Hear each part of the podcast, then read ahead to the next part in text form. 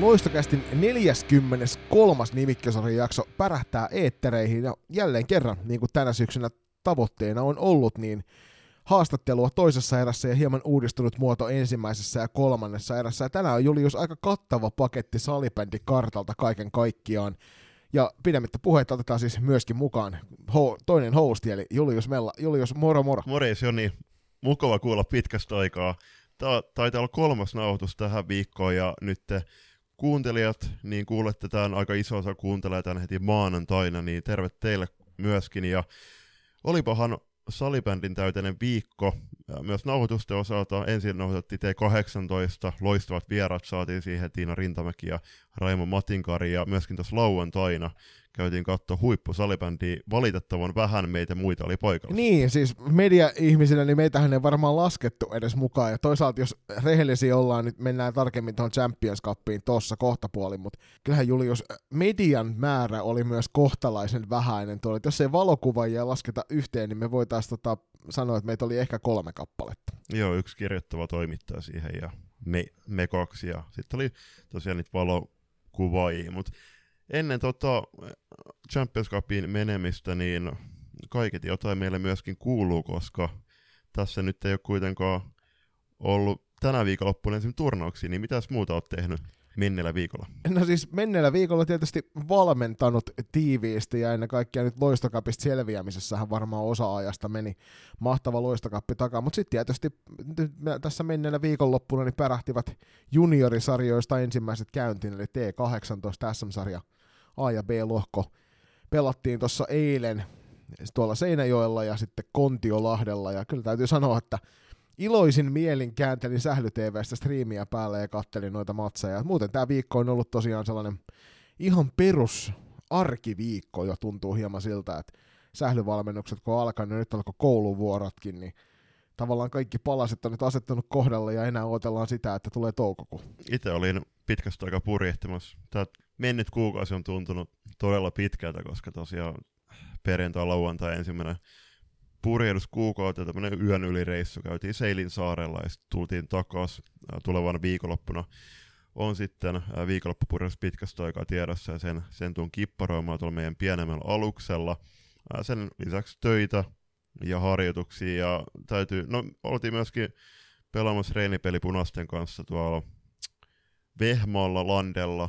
Ukilaiset voitti meitä 10-3, ihan ansaitusti, mutta paljon hyviä juttuja tulevaa ajatellen, ja on sanottava, että niin kun puhuit noista kouluvuoren alkamisesta, niin mä odotan niitä todella innoissani, koska tuntuu, että siellä kouluvuoroilla, niin niissä on aina semmoinen oma fiilis, ja siellä pystyy keskittyä ihan eri juttuihin, ja se on varsinkin siellä Riaskalähteellä, kun meidän joukkueet harjoittaa siellä 2 kertaa viikossa, niin siinä on aina se oma vipa, että joukkueet tulee vaikka alkulämmöltä, sateesta suoraan siihen käytävällä ja sitten heitetään morot siinä rappusissa ja päästään sinne isoon parkettilattialle reenaamaan. Niin siis toki tämä tarkoittaa sitä, että sä oot automaattisesti aina myöhässä kaikista harjoituksista, jos sä morottelet jengin vasta vasta, kun ne tulee alkulämmöltä, mutta se ei ole mitenkään poikkeuksellista, mutta joo, nyt alkaa niinku tuntumaan siltä, että hiljalleen ollaan valmiita sarjan käynnistämiseen ja jutellaan sitten tuolla kolmannessa erässä näistä meidän neitokaisista, kun tuossa T16-ikäluokassa pelaavat, jotka aloittelivat tuolla T18 puolella, mutta nyt kun on saatu Julius nämä höpinät taakse, niin eiköhän me siirrytään ensimmäisen aiheen pariin välittömästi ja sä oot hyvinkin raflaavasti kirjoittanut tänne Champions Cup.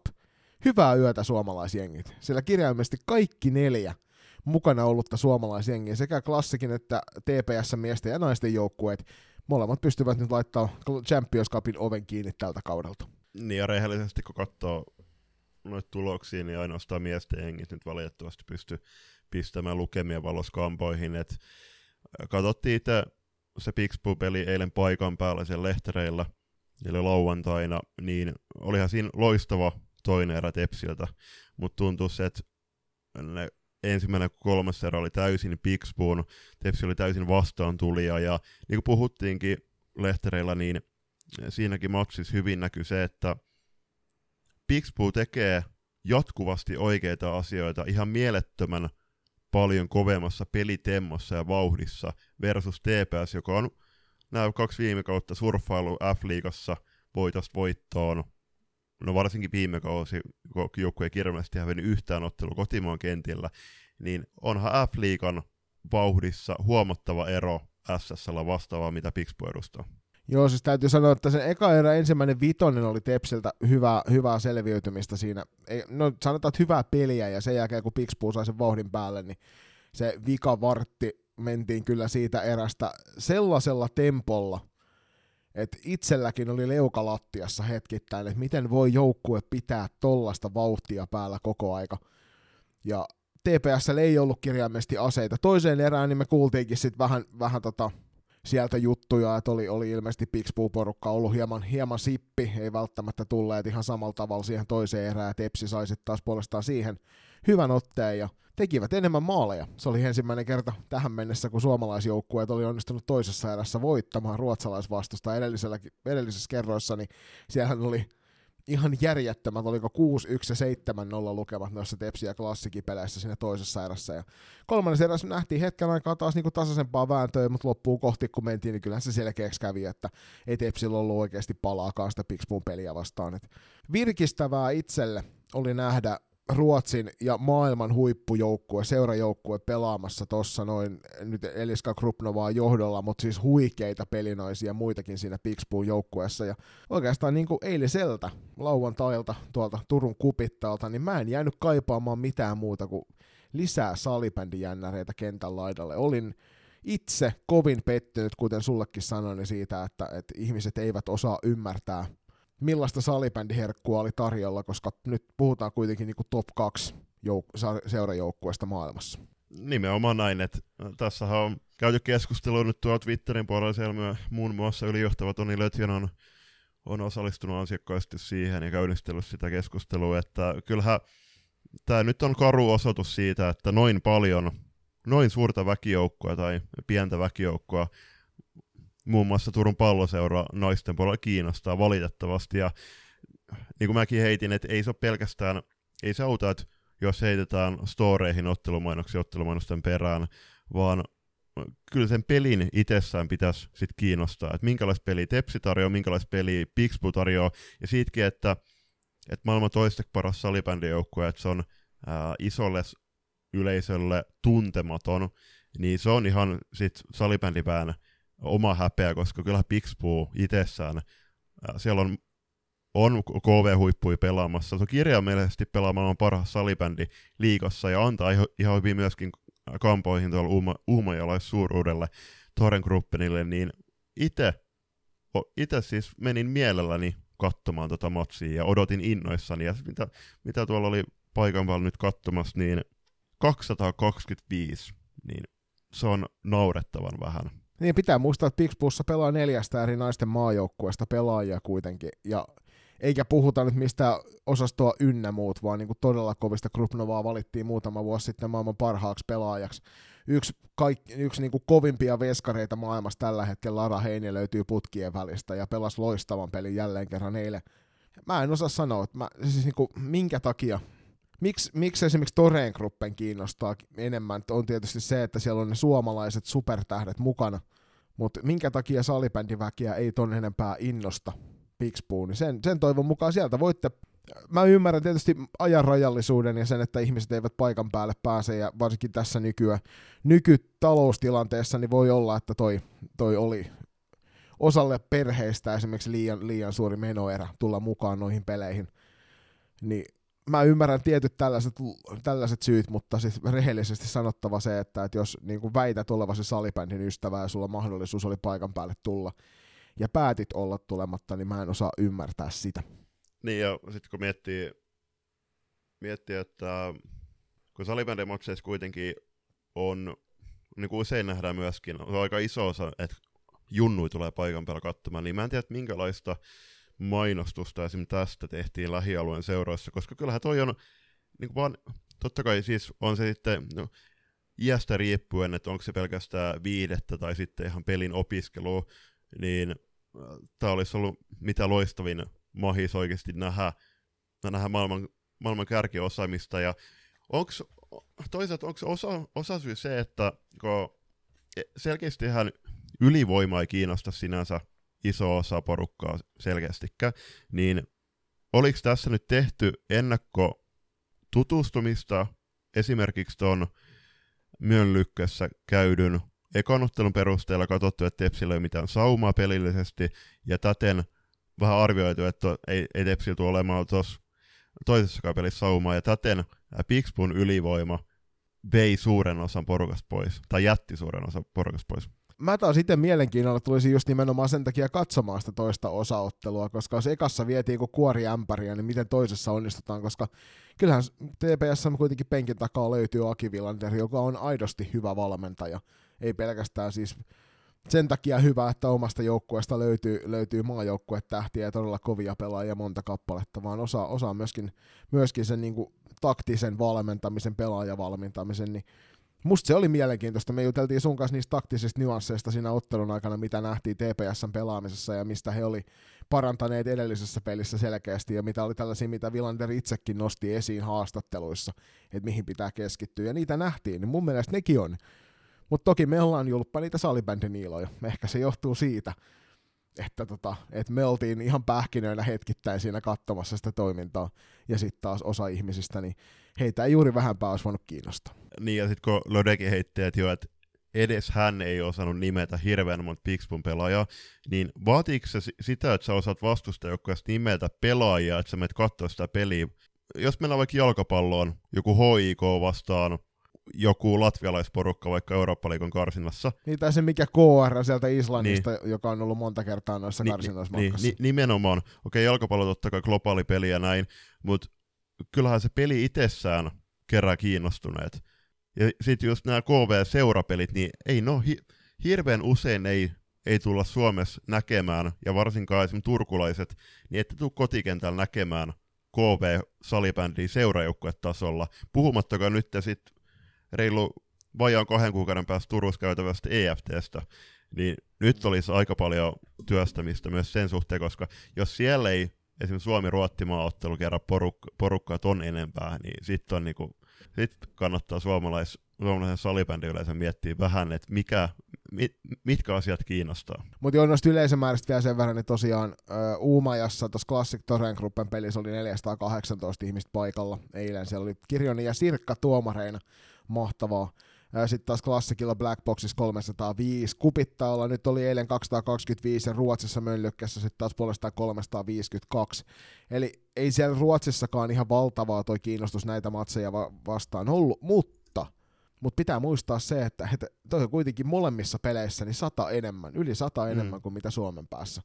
Eli ihan sama missä sitä pelattiin, niin siellä oli silti yli 100 ihmistä enemmän kattois noita matseja. Mutta hei, TPS Pixbo yhteismaalit 10-22 Pixbolle, Classic Thorengruppen yhteismaalit 6-21 Thorengrupenille. Toi ei hirveästi jättänyt keskusteluvaraa enää siitä, että oltiinko lähellä.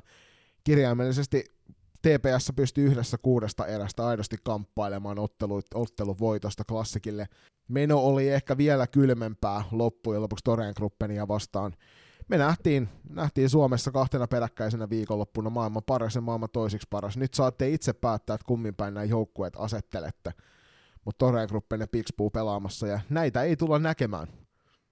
Nyt sitten taas hetkeen. Ehkäpä vuoden päästä uudestaan, jos me saadaan jatkaa samanlaisella meiningillä. Eli pieni häpeän tunne voi olla hyvinkin siellä teidän puserossa, että ette ole paikan päällä, koska näitä seurajoukkueotteluita emme Suomessa tule enää näkemään tällä tasolla tulevan kauden aikana. Kyllä, mutta hei, tähän Champions Cupin formaattiin, niin mitä mieltä oot tässä nykyformaatista? Jatkoon vai ei? Mä tykkään tavallaan tästä. Mä olisin ehkä mieluummin tehnyt sen vielä sillä tavalla, että mä olisin tehnyt koko viikonlopun ruljanssin niin, että esimerkiksi nämä 4 Suomen ja Ruotsin joukkueet olisivat kohdanneet kaikki toisensa yhden viikonlopun aikana vaikkapa Ruotsissa tai Suomessa, niin että oltaisiin nähty noiden joukkueiden pelaamista tavallaan niin kuin lohkomeiningillä. Niin nyt pelattiin lohkomeiningillä, mutta pelattiin kuitenkin yksittäisiä vastustajia vastaan, niin mä olisin mielelläni nähnyt näitä kaikkia pelaamassa toisiaan vastaan, se olisi ollut mielenkiintoisempaa, mutta on tämä parempi kuin se edellinen. Siitä mä oon ihan ehdottoman sitä mieltä, että mieluummin tämä kuin se viimevuotinen. Täysin samoin linjoilla sun kanssa.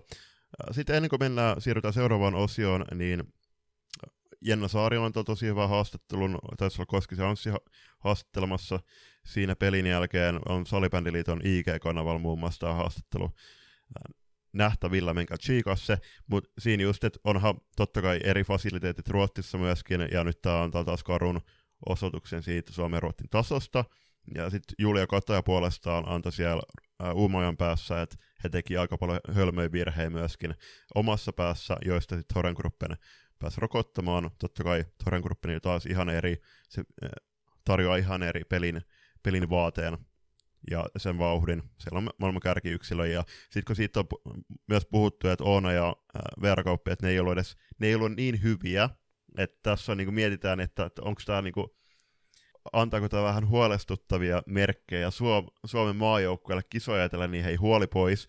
Täytyy muistaa, että esimerkiksi Thorengruppenissä siellä pelaa kolme huippukentällistä, niin Oona ja Veeran ei täydy vielä tässä vaiheessa kautta olla parhaimmillaan.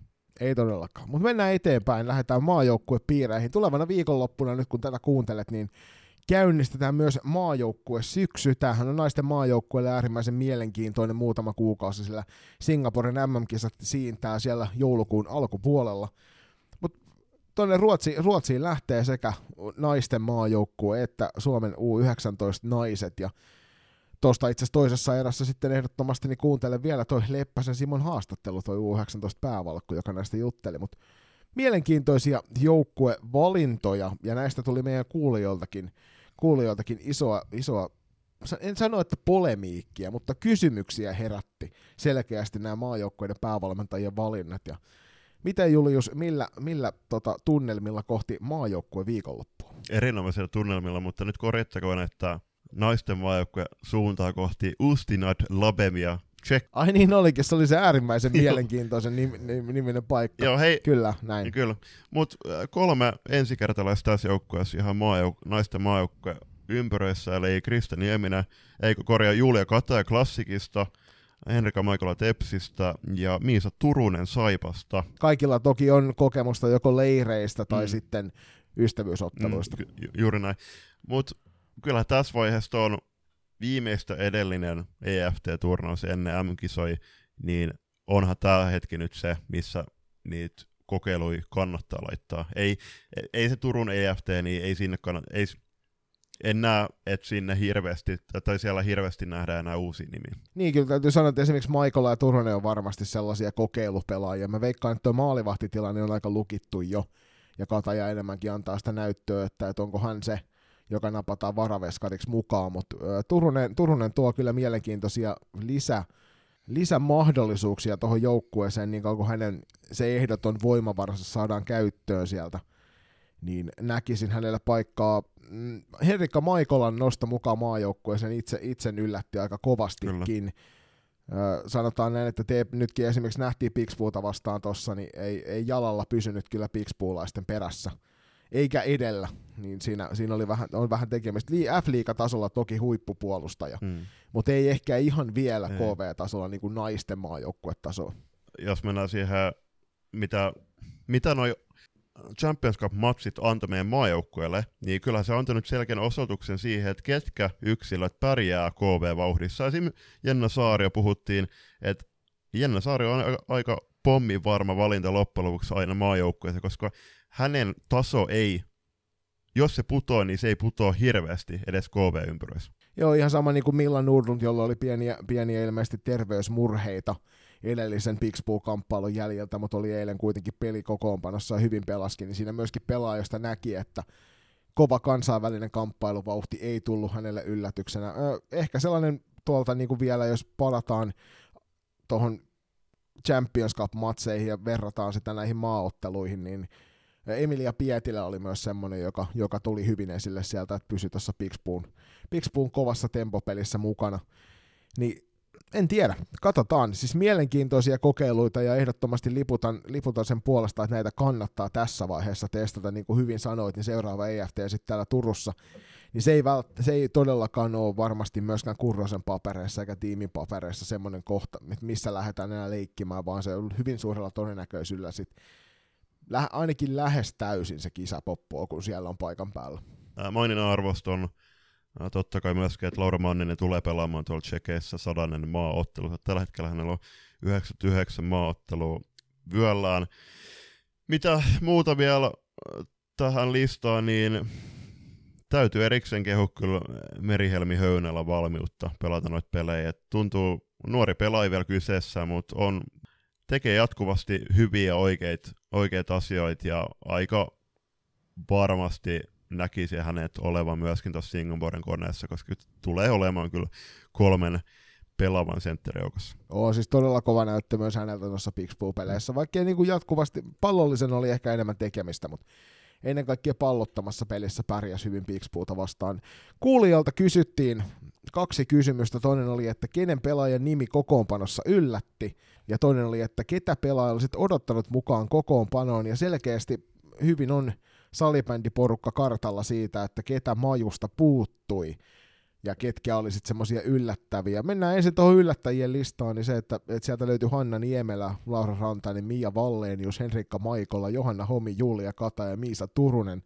Nämä oli ylläreitä. Näistä Julius, mun mielestä ylläreinä ei voi kyllä tulla se, että Mia Valleenius on mukana, tai että Julia Kataja on tuo maalivahtina mukana näissä kinkereissä. Joo, ei missään nimessä, ja mä näkisin, että tämä turnaus tulee olemaan todella tärkeä etenkin Niemelälle ja Rantaselle, koska Rantasella oli vähän vaikeuksia, eli Big Spoon vastaan pysyi vauhdissa mukana, ja puolestaan Niemelä, niin no en ole nähnyt hän nyt sitten viime kevään pelaamassa, mutta kyllähän Niemelä tuolla Uppsalan kisoissa, niin olihan hän siinä MM-finaalissa Ruotsia vastaan varsin hyvä. Johanna Homi tulee olemaan mielenkiintoinen. Hän F-liigan purkoissa on sellainen, mistä me on sun kanssa monesti puhuttu, että arvostetaan valtavasti sitä hänen tekemistään tuolla klassikissa. Mm. Ja se, miten hän pelaa, niin se sopii varmasti tuohon maajoukkueen rinkeihin hyvin, mutta toivottavasti saa onnistuneen meiningin sitten alle tuolla nyt myöskin sitten näissä naisten maaottelupeleissä. Mm, kyllä, ja sitten jos Miisaan mennään vielä, niin no, raitin puolen pelaaja, 05 syntynyt, oman ikäluokkansa supertähti. Ja jos Miisa nyt onnistuu noissa peleissä ja Kurran löytää hänelle paikan omassa roolituksessaan, niin siinä on semmoinen ase sinne vasemmalle kaistella tokset pois. Kyllä me tästä puhuttiinkin sun kanssa, että häntä on tuossa kauppien laidalla testattu. jos se loksahtaa kohdilleen, niin siinä on useammalle salibändijännärille kyllä semmoinen todellinen toiveunen täyttyminen, että jos Miisa Turunen pystyy siinä pelaamaan hyvää ottelua. Toivotaan Miisalle myös isoa tsemppiä. Mennään noihin puuttuneisiin pelaajiin kokoonpanossa, ja nyt niin kuin ollaan tuossa muutaman kertaakin mainittu jo, niin tämä oli jollain tasolla ainakin semmoinen pieni kokeilujoukkue, joka muun muassa ehkä vaikutti siihen, että Noora Vuorela ei ole mukana, Noora Rantanen ei ole mukana. Sitten toki Myykippilä tällä hetkellä ei ole pelikunnossa. Katsotaan, ehtiikö paranemaan edes noihin kisoihin. Toivottavasti Myykippilä on kyllä kovan luokan tekijä sinne varmasti. Itselle semmosia mielenkiintoisia tuon Rönnpyt ja Aigersin kaksikko Sofia Mitten takia Iida Mettälä, jotka olisin mieluusti nähnyt mukana tässä. En tiedä, mikä heidän tilanteensa muuten on. Yksi, mistä me ollaan sun kanssa paljon puhuttu, niin on Suvi Hämäläisen tilanne. Missä mahtaa hän kulkea näissä maajoukkuepiireissä nyt? Oli junnuna, niin kuin silloin ollaan puhuttu, niin ihan pikkusena teininä matkassa näissä peleissä jo, ja nyt sen jälkeen ei ole sitten juurikaan maaotteluissa nähty, niin että mikä mahtaa olla hänen kohtalonsa. Muuten tossa niin sanotaan, että Ella Holmströmi varmasti tiedetään, mitä hän tuo. Aikku Lyttinen ei ole aika ehkä ihan vielä aikulla. Kun ei viime kaudella ollut oman joukkueensa ykkösmaalivahti vielä. Jep. Tiltu siltä se pelikunto on myös kysymysmerkki, että onko Siltanen vielä maajoukkueen käytettävissä, tai onko hän tällä hetkellä Kurroseen papereissa edes mukana, mutta jos veskari nelikkoa miettii, niin just kyllä Siltanen, Vuorela, Kataja ja Nieminen, niin kyllä todennäköisesti sen täytyy olla se nelikko, mistä se pelaava kaksikko sit kisoihin valitaan. Et jos niin kuin sanoit, niin ei Lyttisellä huippuveskariin, mutta venataan nyt 2-3 vuotta. Ja Noora Rantanen, niin en tiedä tällä hetkellä, mikä on Rantasen valmius pelata noita KV-pelejä, koska oli aika paljon vaikeuksia eilen Big Spoon vastaan.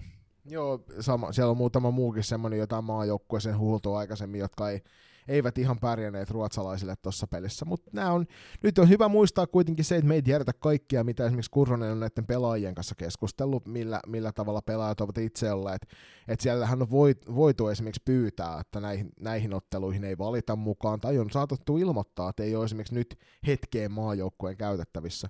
Nämä on semmoisia tietoja, mitä ei myöskään LoistoCastin pojat saa tietää yleensä, tai jos saa tietää, niin monesti sitten ehkä pyydetään, että tätä julkisesti kerrota eteenpäin, ja ollaan sen verran mukavia immeisiä molemmat Juliuksen kanssa, että me kyllä pidetään kiinni siitä, mitä me luvataan, niin ei tiedetä varmuudella, mitä on puhuttu, niin siksi niin kun, ei voi sanoa, että tulee yllätyksenä poissaolot, kuten esimerkiksi Nudulin Millan kohdalla nähtiin silloin, kun hän oli pitkän aikaa pois näistä kuvioista. Eli puhutaan tämmöisestä hiljaisesta tiedosta.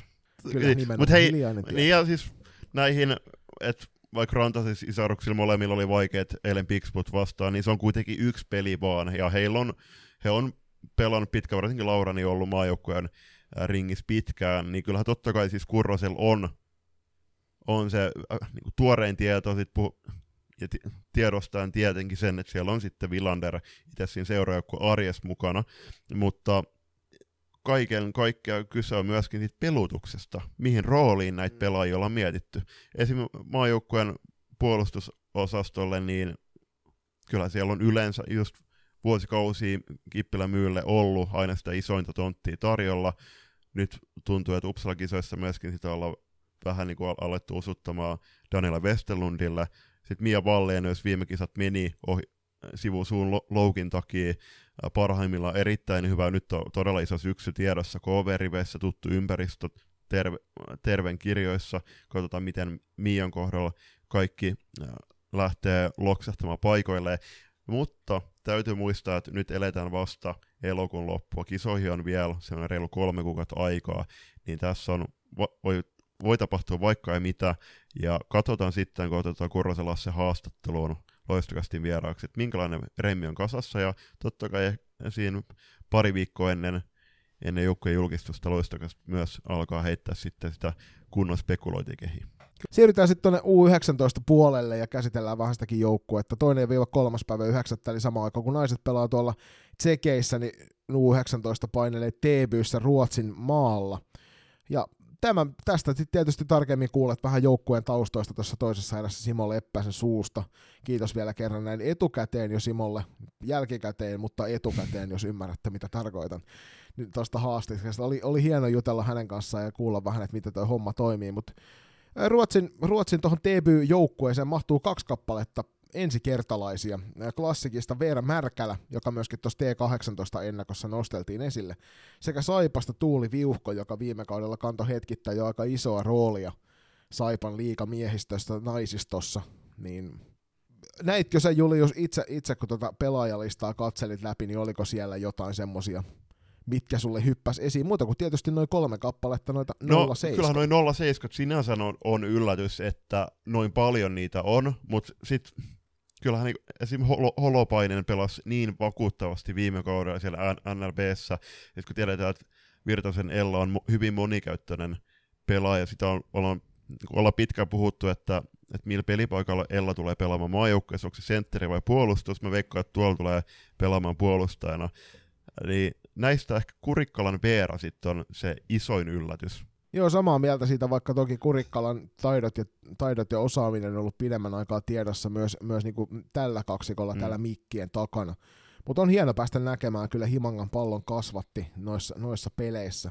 Nyt kun heitin tämän Himangan pallon, niin onhan täällä siis Salibändiliitolle isoa hatunnostoa siitä, että nostetaan näitä kasvattajajoukkueita esille, koska se lämmittää sydäntä aivan valtavasti, että pääsee näkemään, että mistä nämä nuoret neitokaiset on ponnistaneet tuonne maajoukkuepiireihin. Ja kannattaa ehdottomasti käydä tuosta uutisesta vilkaisemassa, jos kiinnostaa muiden pelaajien niin kuin kotijoukkueet, mistä on lähdetty maailmalle.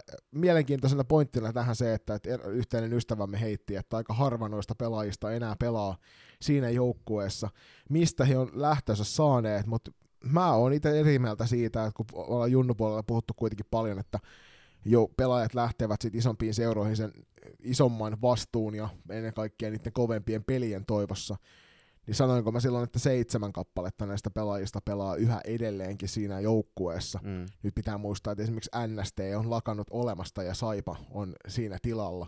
Ja samalla tapainen ero. Kyllä, nimenomaan just näin. Että mun mielestä on hienoa, että ne nostetaan esille, mutta vielä hienompaa on se, että niinkin moni yhä pelaa siellä niissä seuraympyröissä, mistä on se taivaalla joskus aina. Mutta jos mennään vielä tähän joukkueeseen sen verran, että kysyttiin teidät kuulijoita taas yllätyksiä kokoonpanossa ja kenet olisit ottanut mukaan, niin yksi nimi tuli esiin ja se oli tämä Saipan Tuuli Viuhko, niin mitä mieltä sä oot Viuhkon valinnasta joukkueeseen? No niin kuin sanoin, niin Viuhkolla oli viime kaudella vahvoja otteita tuolla naisten liiga B-lohkossa ja nähtiin niitä samoja otteita myös siellä junioripuolella. Et ei itseä yllätä, kun puhutaan U19-peleistä se, että mukaan nostetaan pelaaja, joka on aikuisten pelejä tahkonut kuitenkin jo toisiksi korkeammalla sarjatasolla viime kaudella. Ei kuitenkaan voida sanoa, että A-lohkon puolella muuta, kun hirveästi ei saanut vastuuta siinä Classic-puolivälierä-sarjassa silloin. Mutta siis oli kyllä kova ase myöskin Saipalle siellä runkosarjan aikana, niin sen takia ei yllätä itseään ollenkaan. Ei tullut myöskään itselle yllätyksen, ja onhan toi Lappeenrantaisella salibändillä aika hieno juttu, että siellä on sekä Holopainen ja Viuhko, ja molemmat joukkueessa messissä,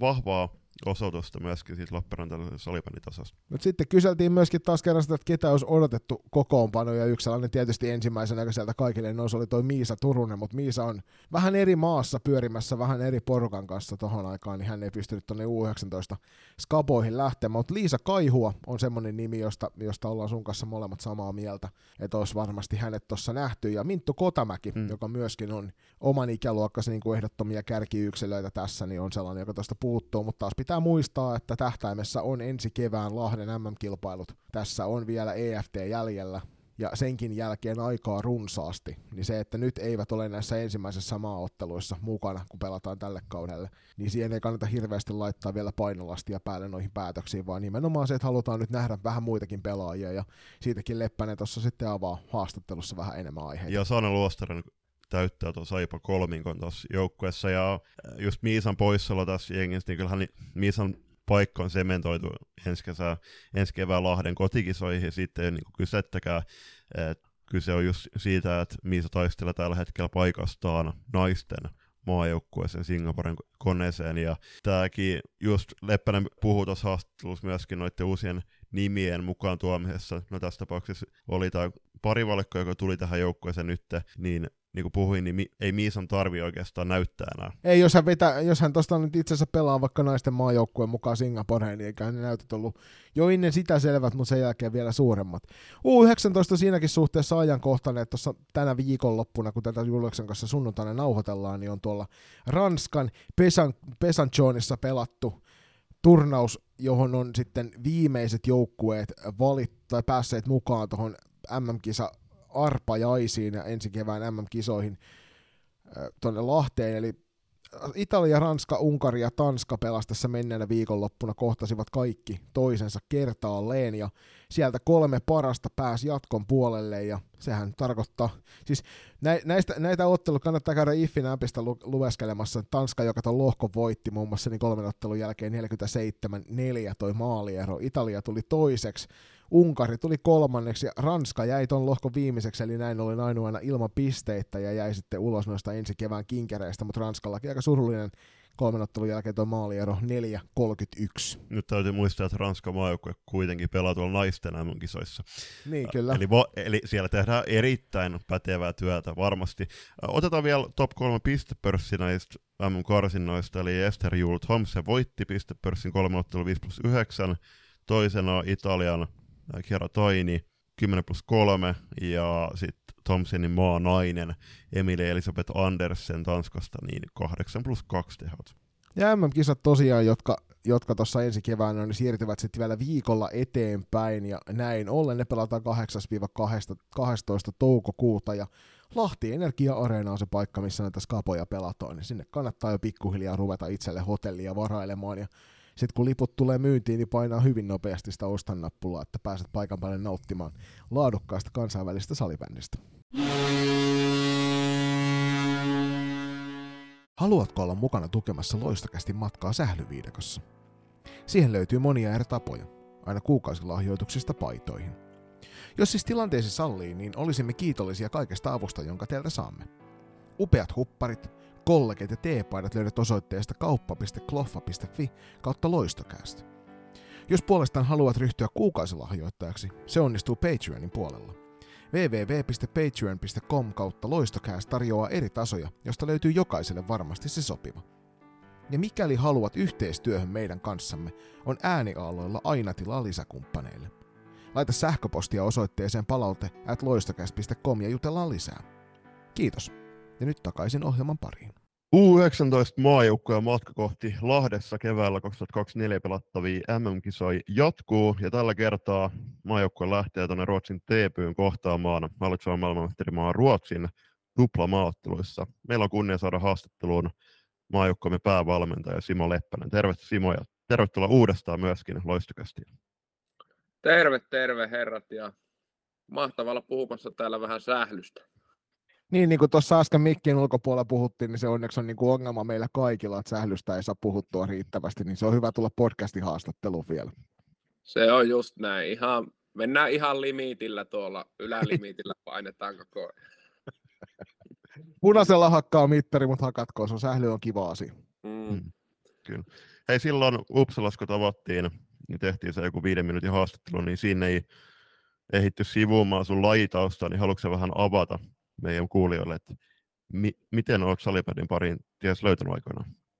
Joo, tietenkin mä kuulun siihen ikäluokkaan, että se lapsuus oli täynnä kaikenlaista urheilua, pallopelejä, yleisurheilua. Ja sitten mä olin semmoiselta pieneltä kylältä tuosta Joensuun läheltä 25 kilometriä, niin siellä ei hirveästi mitään joukkue niin kuin pallopelitoimintaa ollut silloin mun nuoruudessa, niin se ohjautui sitten siihen jääkiekkohan, oli kova juttu silloin kanssa, niin aloitin jääkiekolla Jokipojissa itse asiassa, olisiko ollut Kiekkokarhut silloin nimenä, mutta sitten sählyä pelattiin niin kuin meillä oli, niin kuin mä pelasin ykkösluokalta alkaen niin kuin perjantai ja lauantai, meillä oli semmoiset kyläkerhot siellä, perjantaisi oli lapset ja lauantaisi oli isät siellä mukana ja siitähän tuli sitten kovat menot, niin se oli hauska, kun sitä pelattiin ykkösluokalta aina lukioaikoihin asti, ja siellä oli isät ja pojat samat niin pitkään aikaa mukana, niin hieno oli. Mutta sitten jääkiekko mulla loppui yläasteen lopussa, niin sitten siirryin Jospaan, olisiko se ollut siinä 8-9 luokan taitteessa, ja sille tielle sitten jäätiin, että sähly on siitä alkaen kulkenut mukana niin kuin vahvemmin, jos näin voi sanoa, ja sitten olisiko ollut 2007, kun mä lukiosta kirjoitin, niin Pyhäselän urheilijat oli silloin se paikallinen seura, niin salibändijaosto perusti ekat juniorijoukkueet ja mä olin siellä sitten pelaillut, niin siellä sitten tämä puuhamies Kolun Samuli, jonka poika itse asiassa Antti pelaa nyt Jospan divarijengissä, niin pyysi mua valmentaa ja sillä tiellä ollaan, että Samulia saa syyttää. Et sitten on menty pitkät pätkät.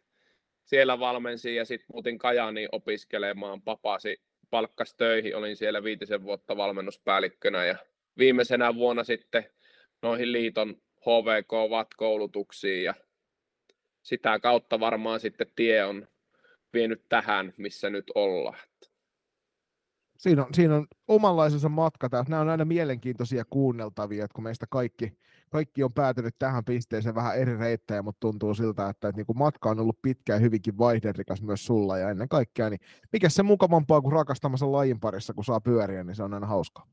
Kyllä, just näin. Ja ei olisi voinut ennustaa tuota urapolkua. Ja se olisi joku joskus kysynyt siellä Hammaslahden salissa, kun veti pojille. Ensimmäiset treenit varmaan meni siinä, kun velipoikakin pelasi silloin. Hän on 4,5 vuotta nuorempi, niin meni velipojan kanssa tapellessa ja piti aina äitille ja isälle sanoa kotona, että voitteko te tolle sanoa, että muuten olisi helppoa, mutta velipoika ei usko mitään. Niin en olisi siitä uskonut, että tässä nyt istutaan ja maajoukkueen valmentajana teidän kanssa höpistään sählystä, mutta niin ne vaan sattumat, kun laitetaan jonoon, niin tämmöistä tapahtuu.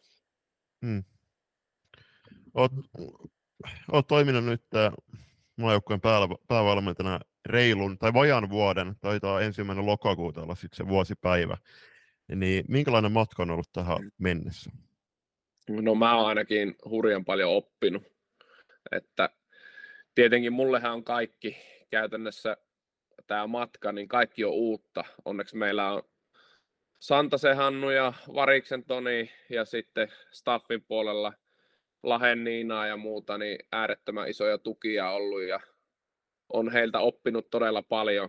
Tai me ollaan opittu varmaan ketkä on ensikertalaisia kaikki, että hieno matka on ollut ja koko ajan sitä miettii. Tietysti tämä on maajoukkueen valmennus siinä mielessä, kun itsekin seuravalmennusta paljon tehnyt, niin nehän vaikka peli ja ne valmennettavat asiat ei siinä niin kuin muutu, niin onhan se aivan eri, kun mennään tälleen tapahtumaan valmennusta niin sanotusti ja sitten se on sitä pelaajatarkkailua siellä ulkopuolella ja kaikkea muuta, kun sitten ollaan seuravalmennuksessa niin kuin päivittäin ja hiukan eri tavalla pystyy pelaajiin tutustumaan ja jotenkin jos voi sanoa, että pystyykö siellä arjessa niin kuin vaikuttamaan isommin asioihin, kun sä niin kuin melkein viikoittain tai ootkin viikoittain läsnä. Niin mun mielestä on todella hedelmällistä ollut tämä aika. Se on opettanut mulle aika paljon, että millä eri tavoin ja millä eri keinoin niin kuin pitää sitä pelaamista opettaa ja miten siihen voi vaikuttaa ja sitten, että miten tärkeää se on se ihmisten kohtaaminen ja näiden tyttöjen kanssa juttelu ja tutustelu sitten, kun ollaan siellä kasvokkain, kun sä et pääse sitä viikkotasolla tekemään, niin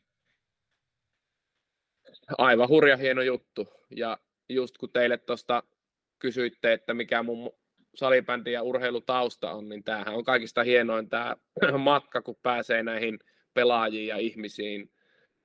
Tämän niin sanotun salibändin, josta tämä puhe ei ikinä lopu, niin tämän puitteissa tutustumaan, niin on kyllä todella hieno. Sä ohimennen mainitsit tuosta pelaajatarkkailusta, ja tämä on asia, joka monesti nousee esille aina, kun maajoukkueen ympyröstä puhutaan, niin millaisella tasolla sä ja tiimi pystyy tätä pelaajatarkkailua suorittamaan noin niin kuin viikko- tai kuukausitasolla? No, tietenkin se vaihtelee hyvin paljon, että mehän ollaan nyt onnekkaita, jos voi sanoa, niin koronan vaikutukset, niin siellä oli jotain hyvääkin niin sanotusti.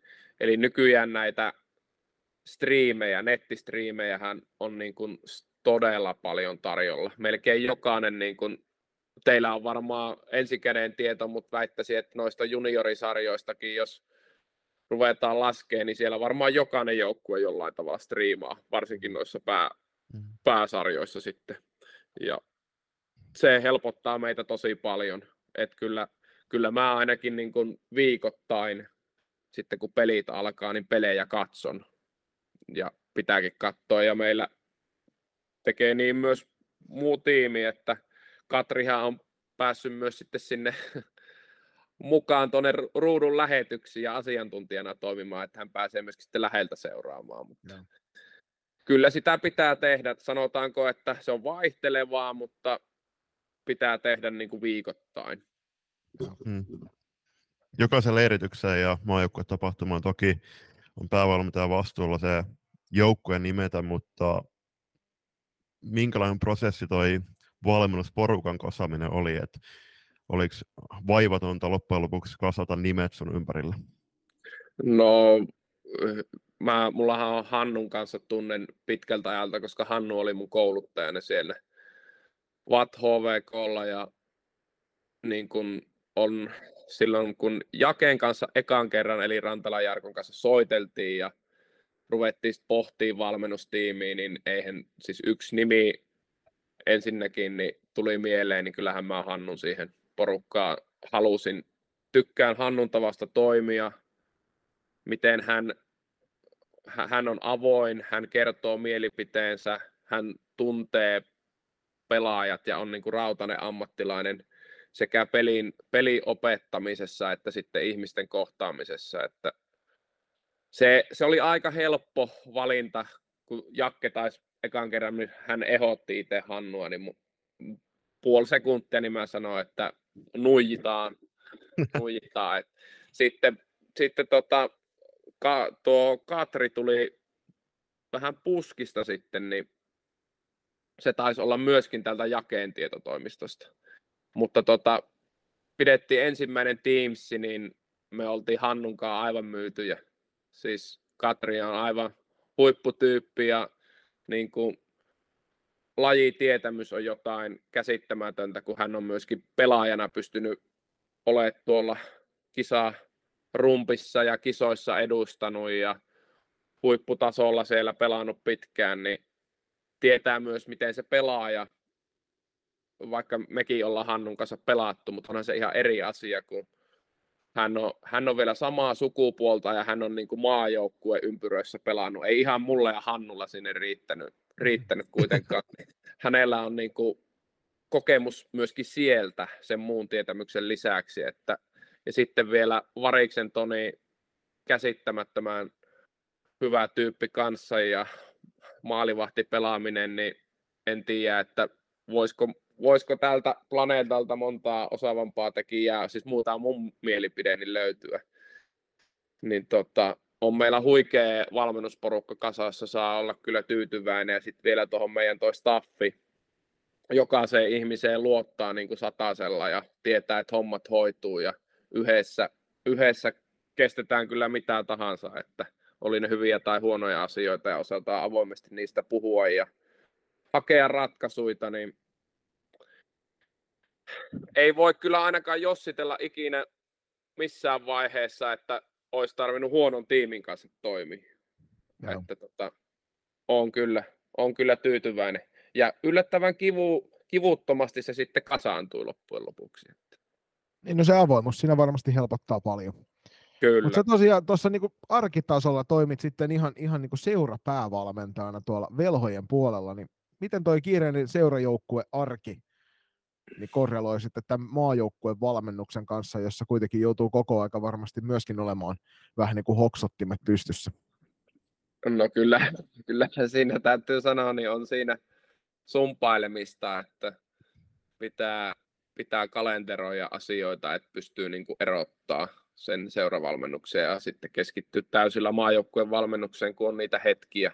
Mutta onneksi täällä seura Kuopiossa niin on alusta alkaen ollut iso tuki myös siihen ja on mahdollistanut sen, että mä pääsen unelmia jahtamaan maajoukkueen peräsimessä, että pitää nostaa hattua tänne Kuopionkin suuntaan, että voisi varmaan asiat tehdä vaikeammiksikin, mutta täällä sitä ei ole tehty, että enemmän on tukea tullut ja samaten myöskin omille pelaajille iso hatunnosto, että ei ole varmasti helppoa, että coachi on välillä poissa, mutta pelaajat on myöskin se ymmärtäneet ja ovat kyllä esimerkillisesti toimineet sitten, kun mä en ole paikalla, että se ei vaan sitten loppupeleissä pitkässä juoksussa toimisi, jos aina se päävalmentajan läsnäolo olisi se vaatimus johonkin, että pystytään suoriutumaan parhaalla tasolla, että siitä myös hatunnosto pelaajille, mutta summa summarumin kiirettä riittää kyllä. Teillä oli kuukausi sitten Tammelassa tuplamaattelut Saksaa vastaan ja se sivutti meidän jossain jaksossa sitä, että ei noissa matseissa tietenkään se tulossa ole se pääasia, vaan ne pelilliset jutut, niin oletan, että keskityitte siihen pallollisen puoleen. Kyllä, ihan täysin, että sehän pitää vähän katsoa noita tapahtumia niiden vastustajien mukaan ja vähän arvioida, että minkälaista vastetta ja minkälaista peliä siellä ehkä olisi sitten tulossa, että halutaan kuitenkin Lahteen mennessä olla käyty tuosta pelistä pelaajien kanssa kaikki ajatukset läpi, että heillä olisi sitten tarvittavat työkalut ja ei olisi mitään epäselvää sitten, kun ensimmäinen peli siellä starttaa. Että nyt ollaan ainakin tosi hyvässä aikataulussa, että nyt kun verrataan Eerikkilän tuplamaaottelua ja nyt lähdetään tuonne Ruotsiin, niin voi ainakin olettaa, että himppusen erilaiset pelit on tulossa, että päästään painimaan vähän erilaisten asioiden kanssa. Tai sitten pelihän on aina samaa ja samoja asioita, mutta päästään ehkä keskittyä erilaisiin asioihin sitten, että mitä painotetaan. Huomaa, että kyseessä on Rautainen ammattilainen siellä toisella puolella videoyhteyttä, kun sujuvilla aasinsilloilla siirrät meitä koko aika eteenpäin. Seuraavana kysymyksenä, nimittäin mikä täällä lukee, niin on syyskuun ekana viikonloppuna suuntaatte TP-yhmän tuplamaaotteluihin Ruotsia vastaan ja uusina niminä joukkueessa Vera Märkälä ja Tuuli Viuhko. Millainen joukkue TP:ssä nähdään? No todella semmoinen, mä annoin jo tuolle Salibändiliiton Markulle niin haastattelu ja sanoin siinäkin jo, että se todella monipuolinen joukkue, mutta me odotetaan, niin kuin, että tuo joukkue pystyy, tietysti Ruotsin uusi ikäluokka on arvotus, mutta hyvin todennäköisesti sieltä tulee Rautasen kova jengi vastaan, niin tämä meidän joukkue on semmoinen, joka pystyy mun mielestä siihen vastaa siihen, kun Ruotsihan tulee aggressiivisesti aina päälle ja varmaan se, miten peleissä käy avainhetkiä on siellä, niin tilanteen vaihdoissa ja paineen puruissa ja miten me pystytään niitä käyttämään, niin meillä on semmoinen joukkue, joka pystyy näitä hetkiä hyödyntämään, eli pallollisesti myös vahva ja sitten siellä löytyy juoksuvoimaa ja suoraviivaisuutta, jota vaaditaan sitten niissä, että niitä tilanteenvaihtohetkiä käytetään sitten hyödyksi ja myös sitten joukkue, joka pystyy puolustamaan,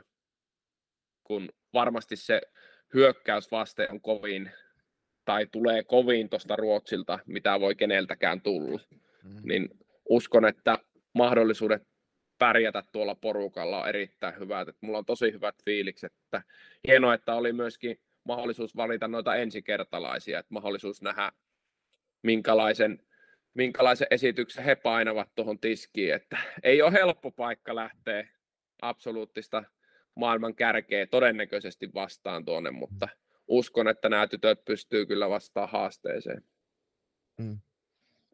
No, te luonnollisesti kohtaatte nyt tämän MM-kisaprojektin aikana niitä joukkueita, joita te myöskin pelaatte kisoissa vastaan, niin onko se koko ajan se vastustajien kauttaus käynnissä vai alatteko te sitten keskittymään enemmän niihin porukoihin sitten keväällä kisojen kynnyksellä?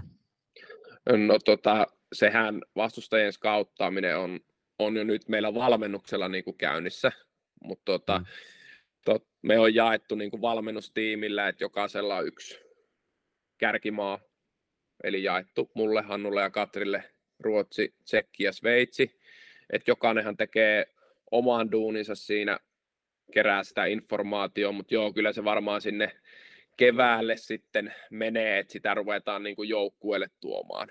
Et mennään sen oman pelin kehittämisen kautta varmasti vielä näitä tapahtumia tässä että sitten lähempänä kisoja niin ruvetaan paneutumaan sit niihin vastustajiin tarkemmin ja mitä sieltä voisi löytyä. Mutta meillähän se on kyllä tosiaan niin läsnä. Oli jo helmikuussa, kun oli Tsekki ja Sveitsi.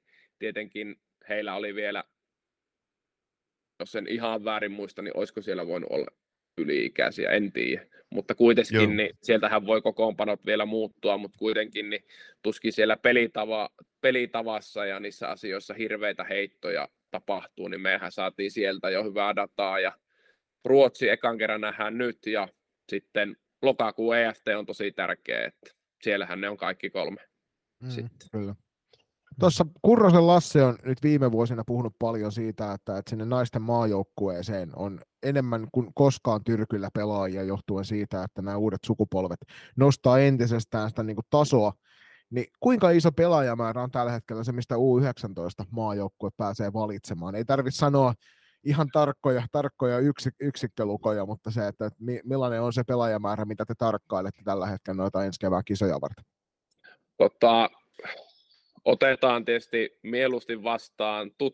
Alapuoleltahan voi vielä tulla pelaajia, että jos valmentajat haluaa laittaa meille omasta mielestään potentiaalisia pelaajia, niin ei kun tervetuloa, mutta kyllä me aika laajasti katsotaan, mutta mitähän mä sanoisin, se on varmaan semmoisen 30-40 pelaajan luokkaa on semmoinen ryhmä, mistä varmaan se, niin kuin se kisajoukkue niin kuin valitaan.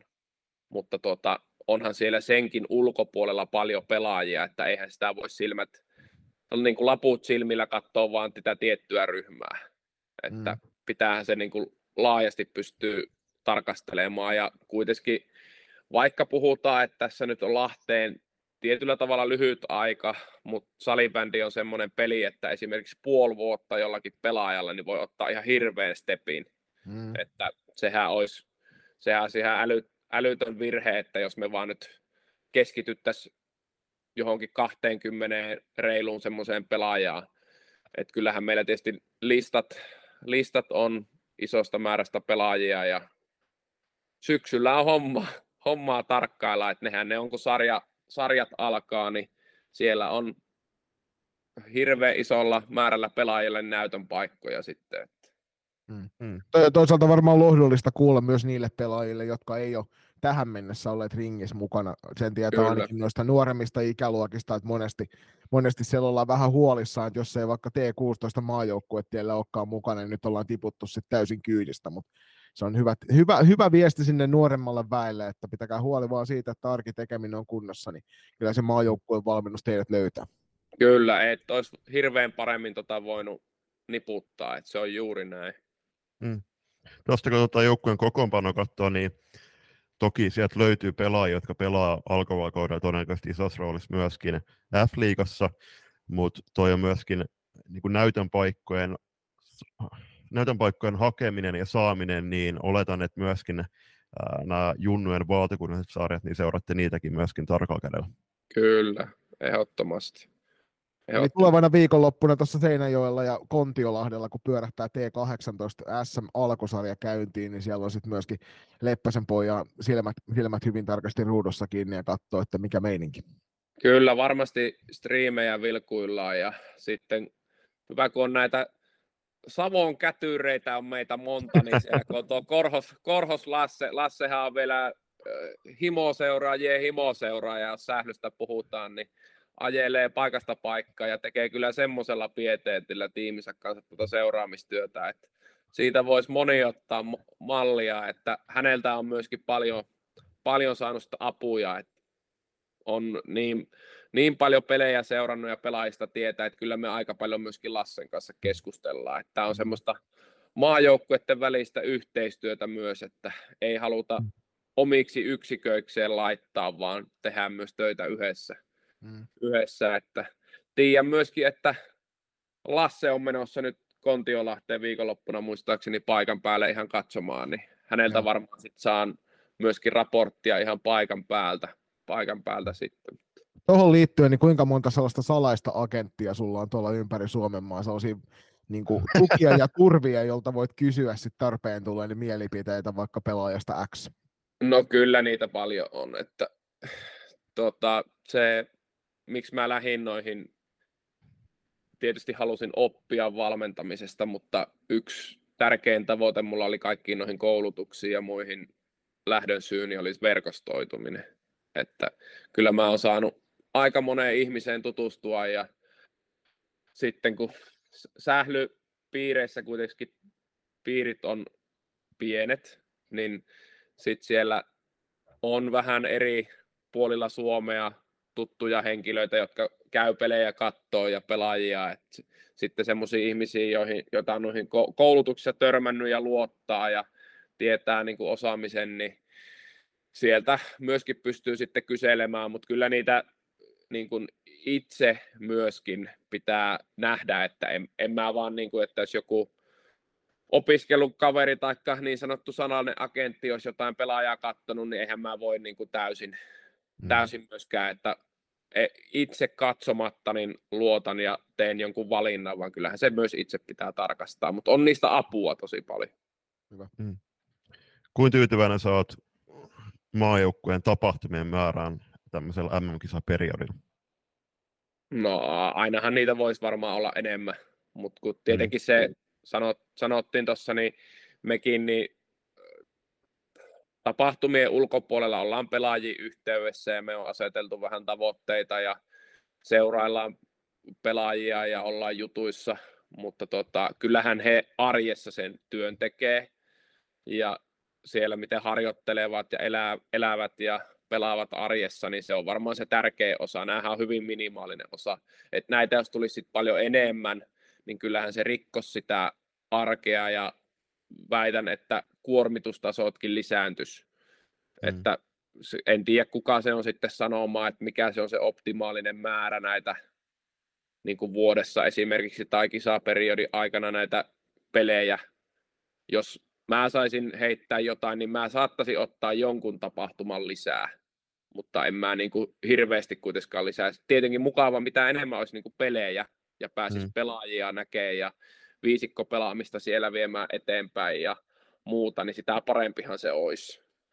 Että nytkin eletään elokuun loppuun, niin onko meillä niinku 5, meillä joku niinku 8-9 peliä niinku jäljellä ennen Lahteen, kun puhutaan maaotteluista. Et sitten meillä on se maajoukkueiden tapahtuma vielä tammikuun alussa, johon tulee nämä kaikki 5, 6 ja 7, niin niistä kerätään ne joukkueet, mutta onhan se pelillisesti vielä, niin kuulostaa määrä aika vähältä, että kyllähän siellä saattaisi ottaa pelejä lisää, mutta nyt mennään tällä. Hyvä, että on saatu nämä Ruotsi-pelit tähän, että on tosi iloinen siitä. Että. Ja EFT toki sitten siinä muutaman kuukauden päästä vielä. Kun sä tuossa ovelasti ehdit jo vastailemaan tuohon meidän viimeiseen kysymykseen, jonka Julius poistikin sitten sen jälkeen jo listoilta, niin jos ei mietitä peliä niinkään, vaan mietitään niitä asioita ulkomaanreissujen ulkopuolelta, niin mitä odotat yleensä noissa kaikkein eniten niin kuin henkilökohtaisella tasolla? No kyllä mä niiden pelaajien kohtaamista ja heidän kanssa sitä asioiden työstämistä, oli se sitten pelilliset tai sitten pelin ulkopuoliset asiat, niin se kuuluu siihen matkaan, niin se on mun mielestä tosi hienoa, että pääsee sitä tekemään ja on se kyllä mä niin kun sitten nautin itse niistä myöskin, kun se peli starttaa siellä, niin mä niin kun nautin aivan täysin siemauksin siitä koko sen 60 minuutin ajan, että on ne hienoja hetkiä, kun saa siellä maajoukkueen takana vaihtopenkillä niin hääriä yhdessä Hannun kanssa, Katri meillä katsomossa sitten ohjeistaa Tonin kanssa, mutta ne on hienoja hetkiä, mutta kyllä mä nostan ne pelaajien kanssa tehdyt yhteiset pelilliset hommat ja kentän ulkopuoliset hommat, niin ne on hienoa. Ne on kyllä tosi hienoja juttuja. Tähän loppuun vielä tämmöinen kevyempi kysymys, eli viittasit tuossa, että Korhosen Lasse on kova poika matkustamaan salibändin perässä ja hän tekee kaikenlaista ja olen katsonut, että hänellä on Instagramissa tämmöinen monien urheilulajien keräyskasassa, että hän on kokeillut todella monta eri urheilulajia tässä jo kuluneen vuoden aikana, niin kuinka monta erilaista urheilulajia sä oot kokeillut tänä vuonna vai onko tyytynyt johonkin samoihin, esim. Padeliin tai frisbeegolfia ja salibändiin? Kyllä niitä tämän vuoden puolella jotakin on kokeiluja. Ei, tietysti Lasse on hurja mies, se on ihan omissa luvuissaan, mutta kyllä mä väitän, että mullakin on reilusti yli 10 lajia, mitä mä oon kokeillut. Et mä tykkään tosi paljon itse mailapelejä pelata. Et ne on todella lähellä sydäntä. Et silloin tennis kulki jääkiekon kanssa yhdessä ja nythän on padel ja pickleball on sitten arjessa aika paljon läsnä, että niillä sitten saan itselleni aikaa ja pääsen niiden parissa sporttailemaan. Et ne varmaan vie eniten aikaa, mutta on tullut kyllä urheiltua monipuolisesti. Et sehän se on myöskin hauskaa, se itse sporttaaminen. No niin, siinä myöskin pientä vinkkiä kaikille kuulijoille, että kannattaa Korhosen Lassen Instagramin käydä vilkaisemassa, niin sieltä löytyy jos jonkin näköistä tekemistä.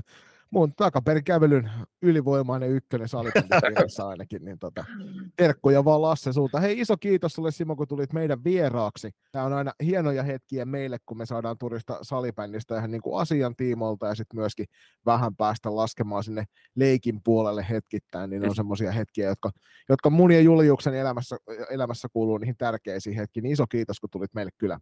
Kyllä, ei, kiitos vaan kutsusta herroille ja mukavaa, että tämä jutustelu ei ole semmoista jähmeetä, että tämä on tämmöistä rentoa jutustelua, niin se on hyvää. Tykkään kyllä ja hyvä, että saadaan meidän tyttömaajoukkuetta taas esille ja pelaajia esille ja sitä toimintaa. tehdään hienoa ja tekevät hienoa työtä, että mahtavaa, että saadaan sille myös arvostusta ja ääntä kuuluviin. Kyllä, ehdottomasti. Ja oliko nyt niin, että nämä kotikisat siirtyi viikolla eteenpäin? Kyllä, kotikisat siirtyi viikolla eteenpäin. Taitaa olla niin kuin nyt 8-12 toukokuuta. Juuri näin. Niin, tässä on varmaan sitten luvassa kisojen alla uusi vierailu, ja jos sulle sopii, niin tässä lähestyy myös GAF-liigakausi.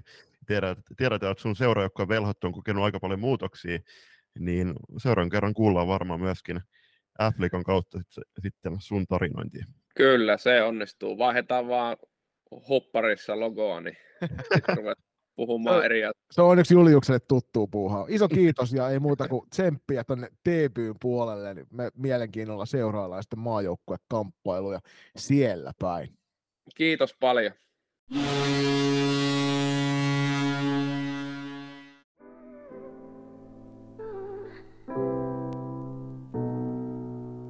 Lenkkipoluille, reenimatkoille ja pidemmille bussireissuille seuraksi LoistoCast.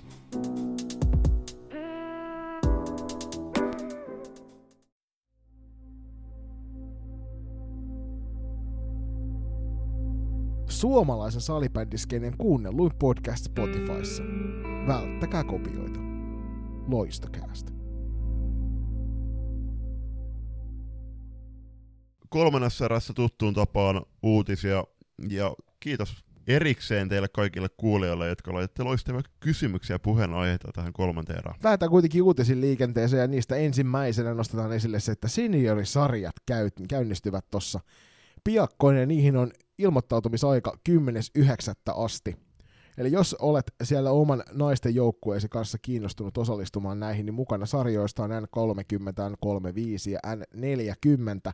Ei muuta kuin välittömästi laittamaan joukkuetta sisään, niin sieltä pääset sitten peleille ja sitä kautta taistelemaan ensi kaudelle sitten Suomen mestaruudesta myös noissa ikänaisissa. Sarjassa N30 saa pelata vuonna 1994 ja aikaisemmin syntyneet sarjoissa N35, 89 aikaisemmin syntyneet ja N40, 84 aikaisemmin syntyneet. Seuraavana aiheena on semmoinen, joka nyt koskettaa ennen kaikkea niitä teistä, jotka opiskelevat ammatillisissa oppilaitoksissa, ammattikorkeakouluissa tai yliopistoissa, sillä Urheilijoiden ammatin edistämissäätiön opiskeluapurahat on haettavissa tulevalle vuodelle. 15.9. asti näitä voi hakea, ja sieltä voi saada itselleen 3 tonnin tienestin, joka on tuo kokonaismääräinen, ja se maksetaan sitten 2 erässä. Voit toki myöskin hakea puolikasta pelkästään syys- tai kevätlukukaudelle, ja viime vuonnahan tätä apurahaa sai peräti 11 kappaletta salibändipelaajia, joten kannattaa ehdottomasti laittaa omaa hakemusta sisään, mikäli kaipaat hieman lisää tukea tuohon urheilun ja opiskelun yhdistämiseen. Seuraavana maankuulu tulospalvelu, ja iloksemme voidaan ilmoittaa, että se on oikeasti lähtenyt varsin hyvin käyntiin nyt. Pieniä kompasteluita oli tuossa. Huomasin, että tuli tietoturvavaroituksia, kun koitit sinne selaimella mennä sisään, joka johtui siitä, että se ei ehtinyt latailemaan ihan kaikkea. Pieniä aiheita tuli myöskin meille päin, käydään niitä tuossa nopeasti läpi, mutta kyllä toi Julius, me juteltiin Toivolan Jonin kanssa, terkut vaan Jonille, jos tätä kuuntelet tai kun tätä kuuntelet. Eli liiton uudelle miehelle, niin juteltiin hänen kanssaan tuolla eilen Kupittaalla, ja paljon tästä tulospalvelusta pölistiin siinä, ja täytyykö sanoa, että me annettiin molemmat aika vahvaa positiivista signaalia tästä uudesta muodosta, ja ennen kaikkea itseltä tulee iso posi tuosta appista, joka nyt tuli pelkästään, vaikkakin täytyy sanoa, että hieman ärsytti, kun latas sen ja asetti sinne omat noi suosikit, sulki appin ja tuli takaisin, niin suosikit eivät olleet tallessa, siitä tuli myöskin tuosta palautetta, mutta siis muuten pientä viilausta vaille. Aika loistava kokonaisuus nyt jo heti alkuun. Se suosikkien puute, niin se on todella iso, koska mä väitän, että aika suuri osa porukasta käyttää tätä tulospalvelua nimenomaan kännykän kautta ja nimenomaan tämän appin kautta. Mutta sitten jos mennään tuohon itse tulospalveluun, niin onhan se ihan mahtavaa ollut huomata, että siellä on ilmeisesti kaikkien pelaajien lähestulkoon koko pelaajahistoria nähtävissä. Eli ainakin hurjan kauas, joka on mielenkiintoista, koska niin kuin itse katselin omien pelaajien historioita, niin esimerkiksi T14 niitä ei merkitä yhtään mihinkään. Mutta tuolta ne löytyy listattuna sieltä E-tytöistä lähtien, eli toisin sanoen sä pystyt katsomaan menneiden kausien niitä tuloksia sieltä Vuosiluvut ei ole oikein, että ne pettää aika pahasti, mutta sieltä pystyy hyvin katselemaan, että minkä näköistä tuhoa se teidän pikku Maija tai pikku Miisa on siellä tehnyt aikaisempina vuosina. Ja kyllä tuossa eilen jo tiputtelin muutama pommin tuohon meidän valmennusryhmään siitä, että millaista tuhoa on muun muassa tässä T16-aluesarjassa viime kaudella tehneet pelaajat. Kaiken kaikkiaan niin liittohan on siirtynyt just tässä kaudesta eteenpäin käyttämään sarjahallinnasta tulospalvelusta tätä torneopalijärjestelmiä, ja tähän on ennestään ollut messis, jalkapallo, koripallo ja lentopallo, ja tähän järjestelmäkokonaisuuteen tai palvelukokonaisuuteen, niin siihen kuuluu tämä palvelusivusto, tulospalvelu sekä ottelun tilastointi, ja heitä on ihan summan mutikas se, että kuinka monta salibändiliitosta alasta ottelua pelataan vuosittain? No siis mä kattelin noita, että mikä se on se määrä ollut keväällä. Mm. Ja sehän oli jossain 12 000 paikkeilla, mikä oli se, niin kuin, mitä oli pelattu tänä vuonna. Niin se tarkoittaa sitä, että jos se nyt nopeasti tuplataan, niin että saadaan syyskausi mukaan siihen, niin jossain 25 000 tienoilla ehkä saattaa olla liitoalaiset ottelut siinä tapauksessa. Joo, yli 25 000 kappalat matseja. Tätä tulospalvelujen sarjoitaminen hallintaan, niin sitä käyttää kaikki salibändiliiton noin 700 jäsenseuraa ja 2500 joukkuetta. Niin onhan tämä nyt ihan jäätävä kokonaisuus, ja salibändiliiton viestintä vastaava Jussi Ojala kommentoikin, että aivan nappi ei kaikki kuitenkaan mennyt, koska no okei, tämä on suurin järjestelmäuudistus yli 10 vuoteen, paljon juttuja on tullut, mutta niin kuin sanottu, niin kyllä me nyt tässä vaiheessa annetaan kiitettävä arvosana tähän. Joo, siis kaiken kaikkiaan ehdottomasti kiitettävä, varsinkin kun muistetaan se, että tämä koko tulospalvelu ei kaatunut ensimmäisenä viikonloppuna, kun pelit alkoi. Se torneopalijärjestelmistä pientä ongelmaa on ollut meilläkin muun muassa edustusoikeuksien kanssa noiden rinnakkaisedustusjuttujen myötä, mutta ne varmasti tässä kauden mittaan paranee, ja mä tykkäsin ennen kaikkea siitä, että kun salibändi TVC saat oikein laitettua linkit noihin peleihin, niin sieltä pääsee tulospalvelusta hyppäämään suoraan siihen otteluun, jota tulospalvelusta seuraat, niin siitä myöskin valtavan iso posi tolle jutulle. Mutta ei kato, niin kuin tuossa Ojalakin sanoi, niin palautetta on tullut, ja niinhän meillekin julppaan kuulijoilta tullut palautetta, eikö näin? Mm. Joo, ja tuli todella paljon nyt palautetta, kiitos siitä. Ja suurin palautevyöry meni tolle maalivahtien näkymättömyydelle itse otteluissa, eli me ei tiedetä, että kuka maalivahti on ollut siellä tolppien välissä. Niin, aloittavaa maalivahtia kaipaillaan, että se oli semmoinen asia, mitä viime kaudella itse yleensä katsoi joka pelistä, mikä pelattiin tuossa T16 SM-sarjassa, että kuka sieltä vastaan on tulossa niistä veskareista, niin nyt joutuu vähän vetämään silleen, että katsoo siitä sitten salibändi TV-lähetyksestä, että millä numerolla se mahtaa se maalivahti pelata, niin sen perusteella arvioidaan sitten, että kumpi siellä maalissa on noista veskareista, mutta toisaalta toi on yksi kirjainyhdistelmä, joka puuttuu sieltä. Mä en ole valtavan huolissani, niin mä veikkaan, että se saadaan kohtuun nopeasti sinne paikan päälle. Jeps. Sitten välillä on just tosta hitaudesta, että välillä ne siis latautuu tosi hitaasti. Noi sivut, niin siitä ollaan annettu vähän kritiikkiä, mutta kaiken kaikkiaan niin täällä on myöskin hyvin tiivistetty, että tulee olemaan monipuolisempi, toki vielä riittää tekemistä, mutta hyvä tulee kärsivällisyyttä vaan. Joo, sitten on eräkohtaisia tilastoja ei näe, eikä edes aloittavaa maalivahtia, mikä tuossa on yksi noista kommenteista, niin joo, ihan totta, itse jäin kaipaamaan myös eräkohtaisia tilastoja. Eli sieltä löytyy kyllä tapahtumat-palkki, minkä alta löytyy jäähyt ja maalit ja syöttäjät, mutta olisi mielenkiintoista nähdä esimerkiksi siinä alaisuudessa myös nuo maalivahtien torjunnat, koska ne ennen kaikkea noissa valtakunnallisissa sarjoissa on sellaisia asioita, mitä kyllä sitten seurataan isommallakin silmällä. Sitten siirrytään säpäkipinän pariin, ja tämä säpäkipinän kouluvuosi on suunnattu 1.–6. luokkalaisille, ja tähän koostuu 4 huikeasta kokonaisuudesta, jotka sijoittuu koko lukuvuoden ajalle.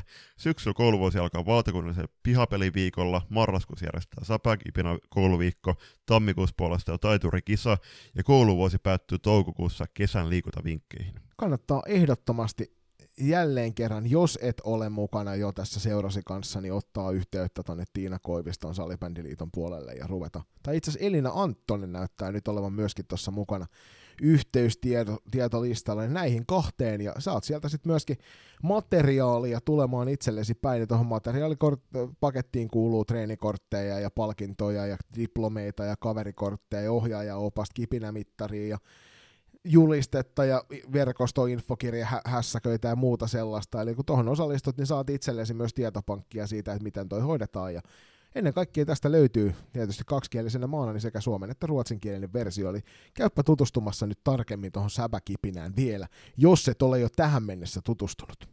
Ja tämä viikoittain nouhotettavat jaksot antaa meille oivan mahdollisuuden nyt jatkossa reagoida myöskin lähes reaaliaikaisesti ihan päivien sisään myöskin näille junnu-peleille ja lähinnä just tässä tapauksessa valtakunnallisten sarjojen tilanteille. Ja T18 SM-alkusarja käynnistetään tämän valtakunnallisten sarjojen kauden ja A-lohko pelattiin Seinäjoella ja B-lohkon avaustornasi tuolla Kontiolahdella.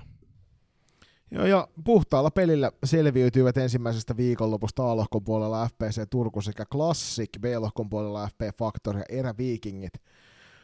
Aika kovaa maalilukemaa tuolla molemmissa lohkoissa, ennen kaikkea mielenkiintoisia pelejja oli FP Factor ja Northern Stars tuossa B-lohkon puolella, jossa tuntuu, että kumpikaan joukkue ei muistanut puolustaa, ja sitten FPC Turku ensimmäisen kahteen peliin niin 16 ja 3 toi maaliero, eli aika kova isku välittömästi. Mielenkiintoinen keskustelu on ihan varmasti myös se, että viime kaudella SM-kultaa voittanut Nipakos SP Vaasa yhteisjoukkue T16, niin nyt T18 vähän vaikeampi lähtö tähän kauteen. Kyllä. Nyt kun katsoo Klassikin otteita, voittivat muun muassa SPV 9-0, niin siinä heti Ville Kuutniemi ja Tsorakaufin kauste onnistui muistaakseni molemmissa matseissa maalinteossa, ja jos mennään näihin tilastoihin, niin tällä hetkellä T18 SM-alkusarjan pistepörssin kärkikolmikon muodostavat FPC Turun Meas Tikel, 2 matsia 7+2, toisen perässä samalla pistemäärällä tulee Klassikin Ville Kuutniemi 6+3 tehoilla ja kolmantena SPS Virman Jasmin Hekström 4+3 tehoilla. Loistava ensimmäinen turnaus koko kolmikolle. Maalivahti puolella niin ykkönen on SP Pro VSS:n Oona Pajari. 2 pelattua ottelu, 1 päästetty maali, 17 torjuntaa, 94-44 toisena FPC Turun Sanni Kivikoski. Kolmannella paikalla, nyt täytyy katsoa tarkkaan, että menee oikeaan osoitteeseen, FP Factorin Irina Päivinen, 2 peliä, 2 päästettyä maalia, 12 torjuntaa ja 85-71. Ja sitten kun katsotaan näitä yleisömääriä, niin täällä on merkitty esim. FPC Turulla kaikki ottelut. Hetkona. Niin siis mielenkiintoista on se, että Klassikille niin muun muassa merkitty jo 15 ottelua tähän sarjaan. On niin aika erikoinen, että nyt tätä voisi ehkä joku katsastaa myös, että millä tavalla nämä on mahdettu listata. Niin ja siis, tämmöisissä turnauksissa ei sinänsä kiinnosta, että kuinka paljon ihmisiä on ollut katsomassa vaikka FPC Turun ja Nipakos SP Vaasan välistä ottelua, vaan mä ehkä laittaisin nämä kaikki niinku yleisömäärät näkyville, että kuinka paljon on käynyt se SPVn emännöimän turnauksen aikana porukka on käynyt katsomassa matseja, eli mennyt just siihen, että kuin hyvin SPV on järjestänyt sen turnauksen yleisömäärän nähden. Joo, ehdottomasti. Tähän ennen kuin mennään tuohon seuraaviin turnauksiin vielä, niin nostellaan nyt esille, kun tuli sopivasti mieleen tästä T18-sarjasta, että Sähly TVn puolella tosiaan mahdollisuus katsoa, ja tässä esimerkiksi molempien näiden lohkojen pelit tulivat ilmaiseksi sieltä paikan päältä. Hyvällä kuvalla niin katsoin mielelläni, mutta semmoinen vieno pyyntö olisi taas kerran sinne liiton päätöksenteon suuntaan, että jos sarjakohtaisen ottelu- tai turnauspassin saisi hankittua, missä pystyisit katsomaan noita pelejä, niin se olisi hirvittävän mielenkiintoinen. Toki se vaatisi myös seuralta sitä, että jokainen ottaisi maksua noista peleistä. Nyt me tiedetään, että osa seuroista ottaa Sähly TV-jutuista jo pientä maksua sen takia, että siellä on kovan luokan ammattilaiset tekemässä asioita.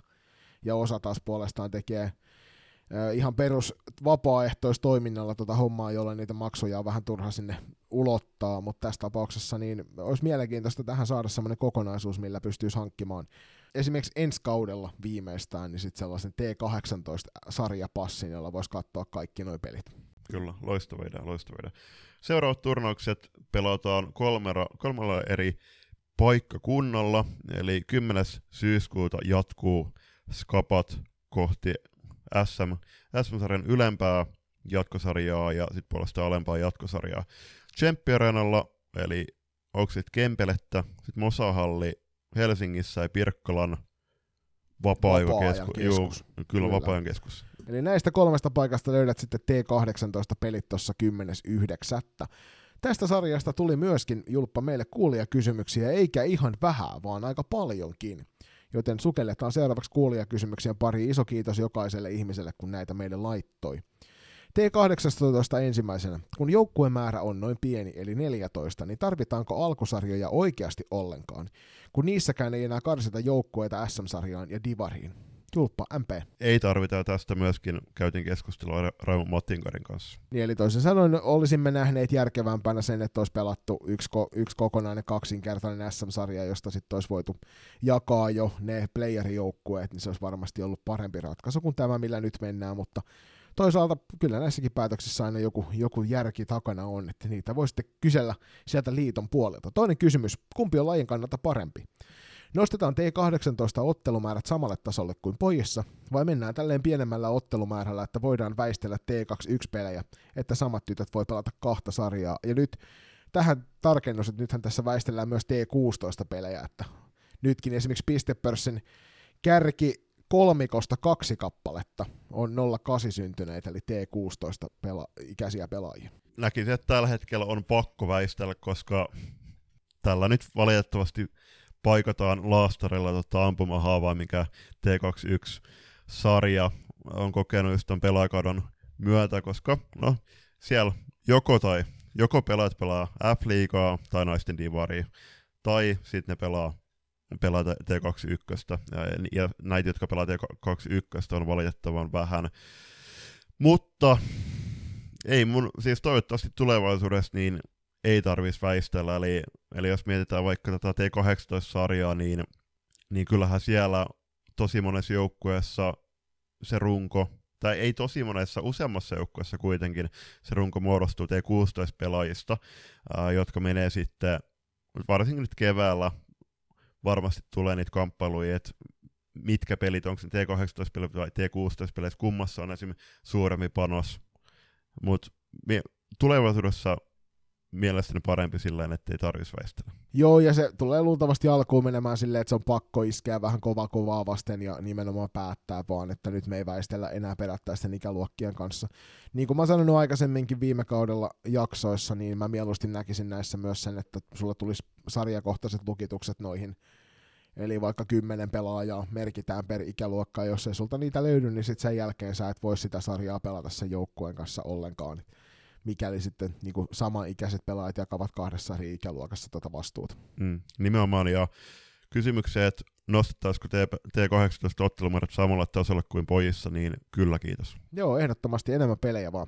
Seuraava kysymys, voisiko T18-sarjassa olla jo kuukauden pelaaja? Sen voisi aina joukkueiden kapteenit ja valmentajat äänestää, ja nyt tähän näin. Hyvä vinkki tulevalle kaudelle SPT16 SM-tilille. Otetaan tämä Julppa käyttöön joka kuukausi, otetaan sieltä aina.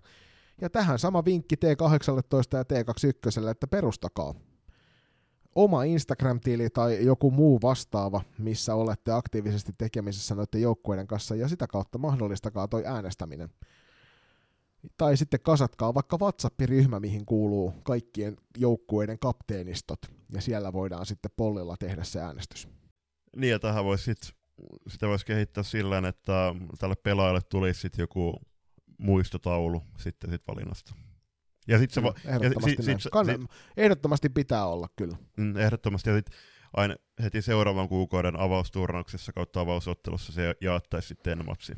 Joo, T16, T18, T21 kaikkiin tämän saman tien käyttöön, koska siinä puhutaan kuitenkin valtakunnallisista sarjoista, eli pelataan niiden parhaiden kanssa ympäri Suomea. Sitten seuraavana Salibändi TV:hän niin kommenttina, että vaikuttaa siltä, että puoliammattilaiset yrittää halvalla tehdä hyvää ja maksajana katsojat. Nyt ei voida sanoa varmaan, Julppa, mistään muusta kuin omasta kokemuksesta, mutta se mitä tiedetään täältä ton paikallisen toimijan, eli Filman Median kautta, joka Mestareiden Cupin ja Loistokapin hoitaa, ja tiedetään, että ainakin ottaa meidän seurastani T21, P22 ja T16-ikäluokan pelit itselleen striimattavaksi, niin he eivät ole enää puoliammattilaisia, me on ne kirjaimellisesti ammattilaisia tuossa hommassa, ovat jo pari kautta vetäneet F-liigaa hyvällä menestyksellä, ja nyt vastaava kalusto löytyy sitten junioripeleihin, eli tiedän, että muita seutuja en niin tarkkaan tunne, mutta tiedän, että tämä kyseinen poppooni vetää kyllä niin hyvällä setillä, että on kun vaan ikinä pystyy vetämään, niin Ja vaikka se olisi puolammattilaista tai ihan amatööritoimintaa, niin pitää muistaa se, että kyllä mä mieluummin otan suttusella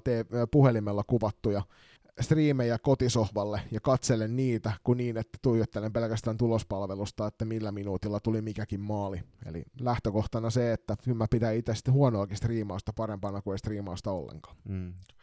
Täysin samaa mieltä, ja tähän viimeyksen tapaan niin toivotaan, että kaikki matsit tänä vuonna ihan junnuista vanhimpiin striimattaisiin, ja siis kannattaisin teidän, sinä pelaaja tai valmentaja, joka kuuntelee tätä, niin varmasti mä väitän, että jokaisen joukkueen joku vanhempi ihan mielellään kuvaisi matseja, jos vaan hänellä annettaisiin Salibändi TV:n tunnukset ja hieman opastettaisiin, että miten kuvataan. Seuraavana kysymyksenä on sitten harjoitusturnauksista. Eli pitäisikö T14, T18 tai mikäli, että jos T21kin on mukana, niin ottaa noin harkkapeliturnauksia läpäri, nämäri, nopeuskisat tai vastaavat mukaan, eli siellä voisi olla jotain läpiajo skaboja, syöttöskaboja, lämäriskaboja ja muuta tällaista, että katsotaan, että kuka on nopein pallon kanssa, niin se olisi hauskaa ja harminta tai yksilökisailua, ja ehdottoman samaa mieltä tästä ensi kaudelle Loistokappiin, ensi kaudelle Mestareiden Kappiin, ensi kaudelle Helsinki Junior Challengea, tälle kaudelle ehkä vielä Helsinki Floorball Cupiin mukaan tämä meininki, koska toi on fiksu, hauska idea, jolla saataisiin taas lisää sitä pelaajien taitotasoa näkyville ja ennen kaikkea niitä nimiä tutuiksi.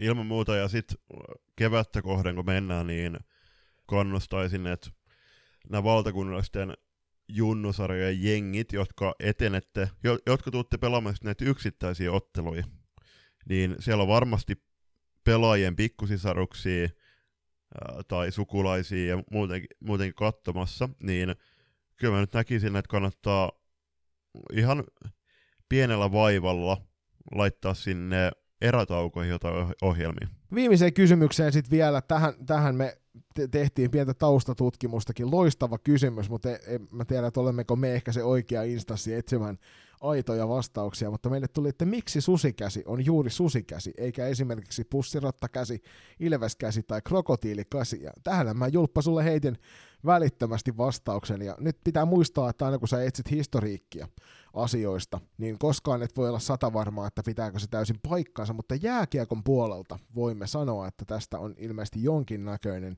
todellisuus olemassa. Eli Erkki Elmo Mononen aikanaan, vanha suomalainen jääkiekkoilija, on kertonut, että hän toi itärajalta mukanaan susikäden, ja sillä viitattiin Monosen tavaramerkkiin, eli vapaalla kädellä puolustaja etäällä pitämiseen, jota harrastetaan edelleenkin salibändipiireissä myös. Ja tarina kertoo, että Joensuussa pelikentillä toisella kädellä pelaajan oli hätisteltävä susia kauemmaksi. Ja sen takia tämän nimi on susikäsi. Jos tämä olisi tullut Australiasta, niin sitten sen nimi olisi saattanut olla pussirottakäsi. Niin, nimenomaan, tai kengurukäsi tai vastaavaa. Mutta hei, erinomainen kysymys, ja tähän on hyvä päättää myöskin kuulijakysymysosio tällä kertaa. Ja kaaretaan kohti loppusuoralle tähän jaksoon, ja perinteisen tapaan pyydetään teitä jakamaan tämä jakso eteenpäin suuremmalle joukolle, eli sosiaalisessa mediassa, teidän storeihin, tai sitten, mikä parempaa myöskin näiden lisäksi, niin jakakaa tämä teidän peli- ja joukkuekavereille esimerkiksi WhatsApp-ryhmissä, ja me toivotaan, että tästäkin jaksosta käytte kiivasta keskustelua. Joo, Twitterin puolella tai Xitterin puolella kannattaa meillekin heittää siitä sitten läppää meidän suuntaan. Hei, sen verran nyt annetaan noottia jälleen kerran sinne teidän suuntaan, eli seurakenttä, pistäkää somet kuntoon.